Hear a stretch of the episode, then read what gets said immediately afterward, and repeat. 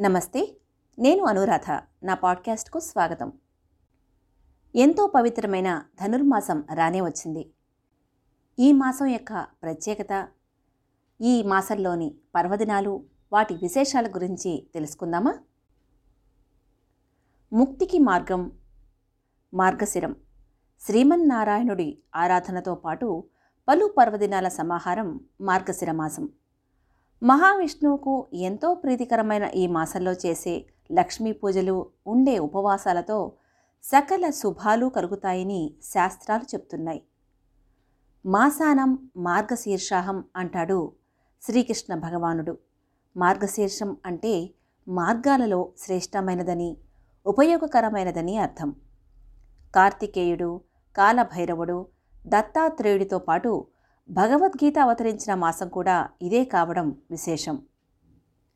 ఈ జగత్తులోని అన్నింట్లో తాను ప్రకటితమైనప్పటికీ కొన్నింట్లో తన స్వరూపం స్పష్టంగా తెలుస్తుందని అలాంటి కొన్నింట్లో ఈ మాసం కూడా తన స్వరూపమేనని చెప్తాడు శ్రీకృష్ణ భగవానుడు. ఈ నెలలో లక్ష్మీనారాయణుడిని తులసీ దళంతో పూజించడం పుణ్యప్రదమని భావిస్తారు. ఆధ్యాత్మికంగా మానసిక శక్తిని ఇచ్చే ఈ మాసంలో వచ్చే గురువారాల్లో మహాలక్ష్మిని పూజిస్తే ఆయురారోగ్యాలు సిరి సంపదలు వృద్ధి చెందుతాయని చెప్తున్నాయి పురాణాలు. ఈ నెల పదహారు నుంచి అంటే డిసెంబర్ పదహారు నుంచి ధనుర్మాసం ప్రారంభమైంది.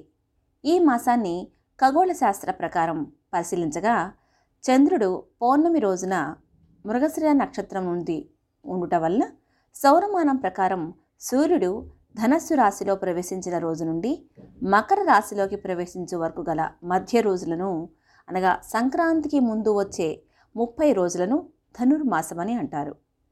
ఈ నెల రోజుల పాటు బాలికలు మహిళలు తమ ఇళ్ళ ముందు ప్రతిరోజు అందమైన సంక్రాంతి ముగ్గులు వేసి ఆవు పేడతో గొబ్బెమ్మలు చేసి ఆ ముగ్గుల మధ్యలో పెట్టి గొబ్బెమ్మల రూపంలో లక్ష్మీదేవి రూపంగా పూలతో పసుపు కుంకుమలతో అమ్మవారిని పూజిస్తారు.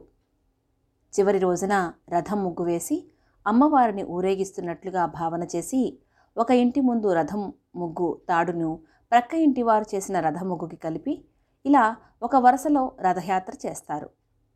ఇది మహిళలకు ఆరోగ్యం కోసం వ్యాయామంగా కూడా ఉండేటట్లు చేసిన ఏర్పాటు. ఇక హరిదాసులు హరిభక్తులు ఇండ్ల ముందుకు వచ్చి హరికీర్తనలు పాడుతూ హరినామ సంకీర్తనలు చేస్తూ ఇంటింటికి తిరుగుతారు. సంక్రాంతి ముందర గంగిరెద్దుల వాళ్ళు ఊరేగింపుగా ఇంటింటికి తిరుగుతారు. గంగిరెద్దులకు కొత్త బట్టలు ఇచ్చి వారిని ప్రతి ఒక్కరూ సత్కరిస్తారు. పురాణాల్లోనూ ఆయుర్వేదాది శాస్త్రాల్లో కూడా ఈ నెలలో రాత్రి ఎక్కువగా ఉండి పగలు తక్కువగా ఉంటుందని చెప్తారు. అందువల్లే పూలగమును కానీ అంటే అన్నము పెసరపప్పు కలిపిన అన్నమును కానీ దధ్యాన్నమును అంటే పెరుగన్నమును దేవునికి నివేదించి స్వీకరించవలసిందిగా చెప్తారు. ఇలా ఈ మాసంలో రకరకాల ప్రసాదాలు చేసి ప్రజలందరికీ ప్రసాద రూపంలో పౌష్టికాహారం అందచేయడం జరుగుతోంది. ప్రతి సంవత్సరం మార్గశిర మాసం నుండి పుష్యమాసం వరకు చలి చాలా ఉధృతంగా ఉంటుంది. చలికాలంలో మన శరీరంలో రక్తంలో మార్పిడి జరుగుతుంది. అందువల్ల ఆ సమయంలో శరీరానికి పుష్టినిచ్చే ఆహారం బీదసాదులకు అందజేయడానికి మన ఋషులు చేసిన ఏర్పాటే ఇది. ఈ మాసం శ్రీ మహావిష్ణువుకు ప్రీతికరమైంది కావున వైష్ణవ దేవాలయాల్లో ప్రత్యేక కార్యక్రమాలను నిర్వహిస్తారు. ఈ నెల రోజుల పాటు తిరుప్పావై పారాయణ చేస్తారు. ఇంతకీ తిరుప్పావై అంటే ఏమిటి? అందులో ఉండే పాసురాల ప్రత్యేకత ఏంటి? గోదాదేవిగా జన్మించిన ఆండాళ్ భగవంతుడినే భర్తగా భావించి ఆయన్ను చేరుకోవడానికి సంకల్పించిన వ్రతమే తిరుప్పావై. అసలు ఈ గోదాదేవి ఎవరు అంటే భూదేవే ఆండాళని చెప్తారు.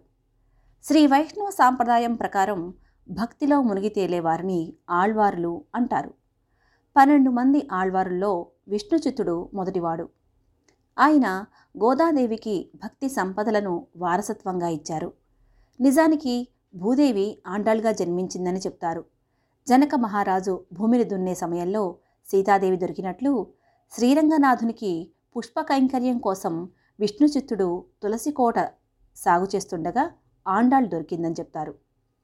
భగవంతుని తప్ప ఇతరులను సేవించడానికి వినియోగం కాని తులసీవనంలో ఆండాళ్ దొరకడాన్ని గమనిస్తే సీతాదేవి ఆండాళ్ ఇద్దరూ భూదేవి అంశే అని చెప్పడమే. ఆండాళ్ అసలు పేరు కోదై. కోదై అంటే మాలిక. ఆ పేరే క్రమంగా గోదాగా మారింది. గోదాదేవి రచించిన ముప్పై పాసురాలు మంచి అలవాట్లతో జీవించమని తోటివారికి సాయపడమని భగవంతుని తప్పనిసరిగా ఆరాధించమని సూచిస్తాయి. ఒక్కో పాసురం ఒక్కొక్క రోజు చొప్పున ముప్పై రోజులు గానం చేస్తారు. దీనిని తిరుప్పావై అంటారు. గోదాదేవిగా జన్మించిన ఆండాళ్ భగవంతుడినే భర్తగా భావించి ఆయన్ని చేరుకోవడానికి సంకల్పించిన వ్రతమే తిరుప్పావై. తిరు అంటే శ్రీ అని పావై అంటే పాటలు లేదా వ్రతం అని అర్థం. అసలు తిరుప్పావైలో ఏముంటుంది? తిరుప్పావైలో పాసురాలు ఉంటాయి. పాసురం అంటే ఛందోబద్ధంగా ఉన్న పాటలు. ఆండాళ్ అపురూప భక్తి పారవస్యాన్ని శ్రీకృష్ణదేవరాయలు ఆముక్త మాల్యద అనే గ్రంథంగా అందించారు. తిరుప్పావే వ్రతానికి కొన్ని విధి విధానాలున్నాయి.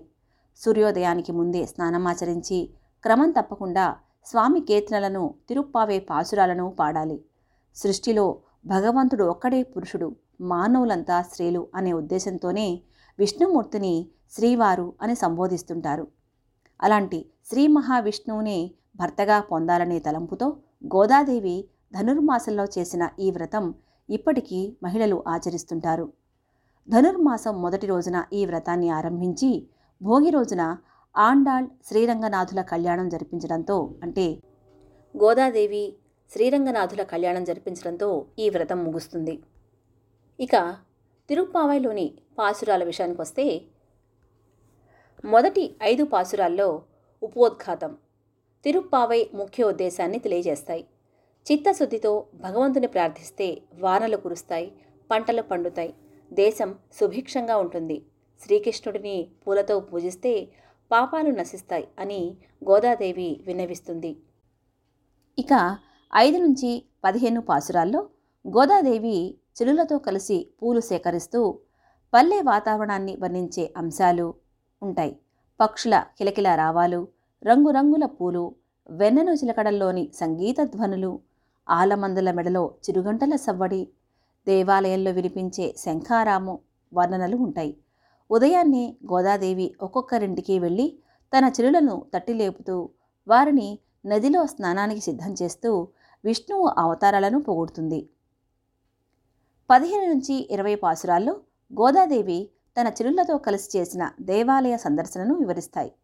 భగవంతుడిని నిద్ర మేల్కొల్పడానికి ఆండాళ్ సుప్రభాతాన్ని ఆలపిస్తుంది.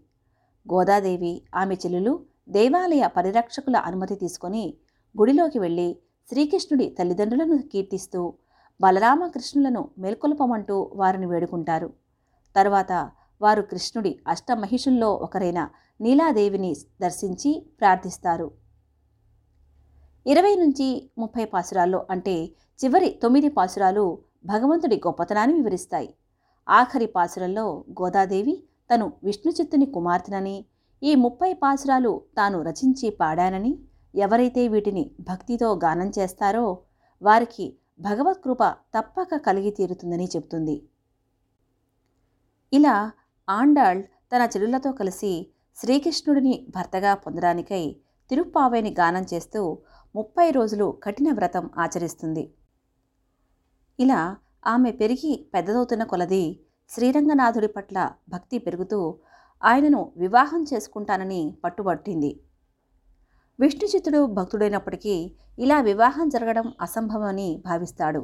కానీ గోదాదేవి భక్తి ఫలించి రంగనాథుడు స్వప్నంలో గోదాదేవిని వధువుగా అలంకరించి ఆలయానికి రప్పించవలసిందని పెద్దలను ఆజ్ఞాపిస్తాడు. అప్పుడు సాలంకృత కన్యగా ఆమె గర్భగుడిలోకి ప్రవేశించి స్వామిని అర్చించి రాజుతో సహా అందరూ చూస్తుండగా స్వామిలో లీనమైపోతుంది.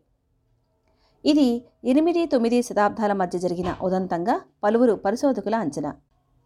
మార్గశిర మాసంలో గోదాదేవి తన ఈడి పిల్లలతో కోవెలకు వచ్చి నెల రోజుల పాటు గానం చేసిన ముప్పది గీతాలే ఈ తిరుప్పావై.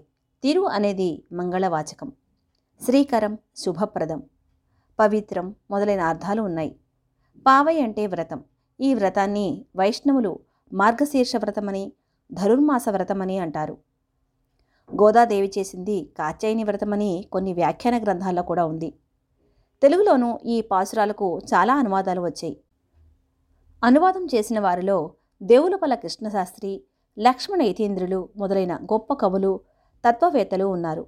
గొప్ప వైష్ణవ సాహిత్యమనేగాక సాహిత్య విలువల దృష్ట్యా సైతం తిరుప్పావై గొప్ప రచన. మరి ఈ ముప్పై పాసురాల తెలుగు అర్థాలను అంటే భావాలను నా నెక్స్ట్ ఎపిసోడ్లో తెలుసుకుందామా? అంతవరకు సెలవు.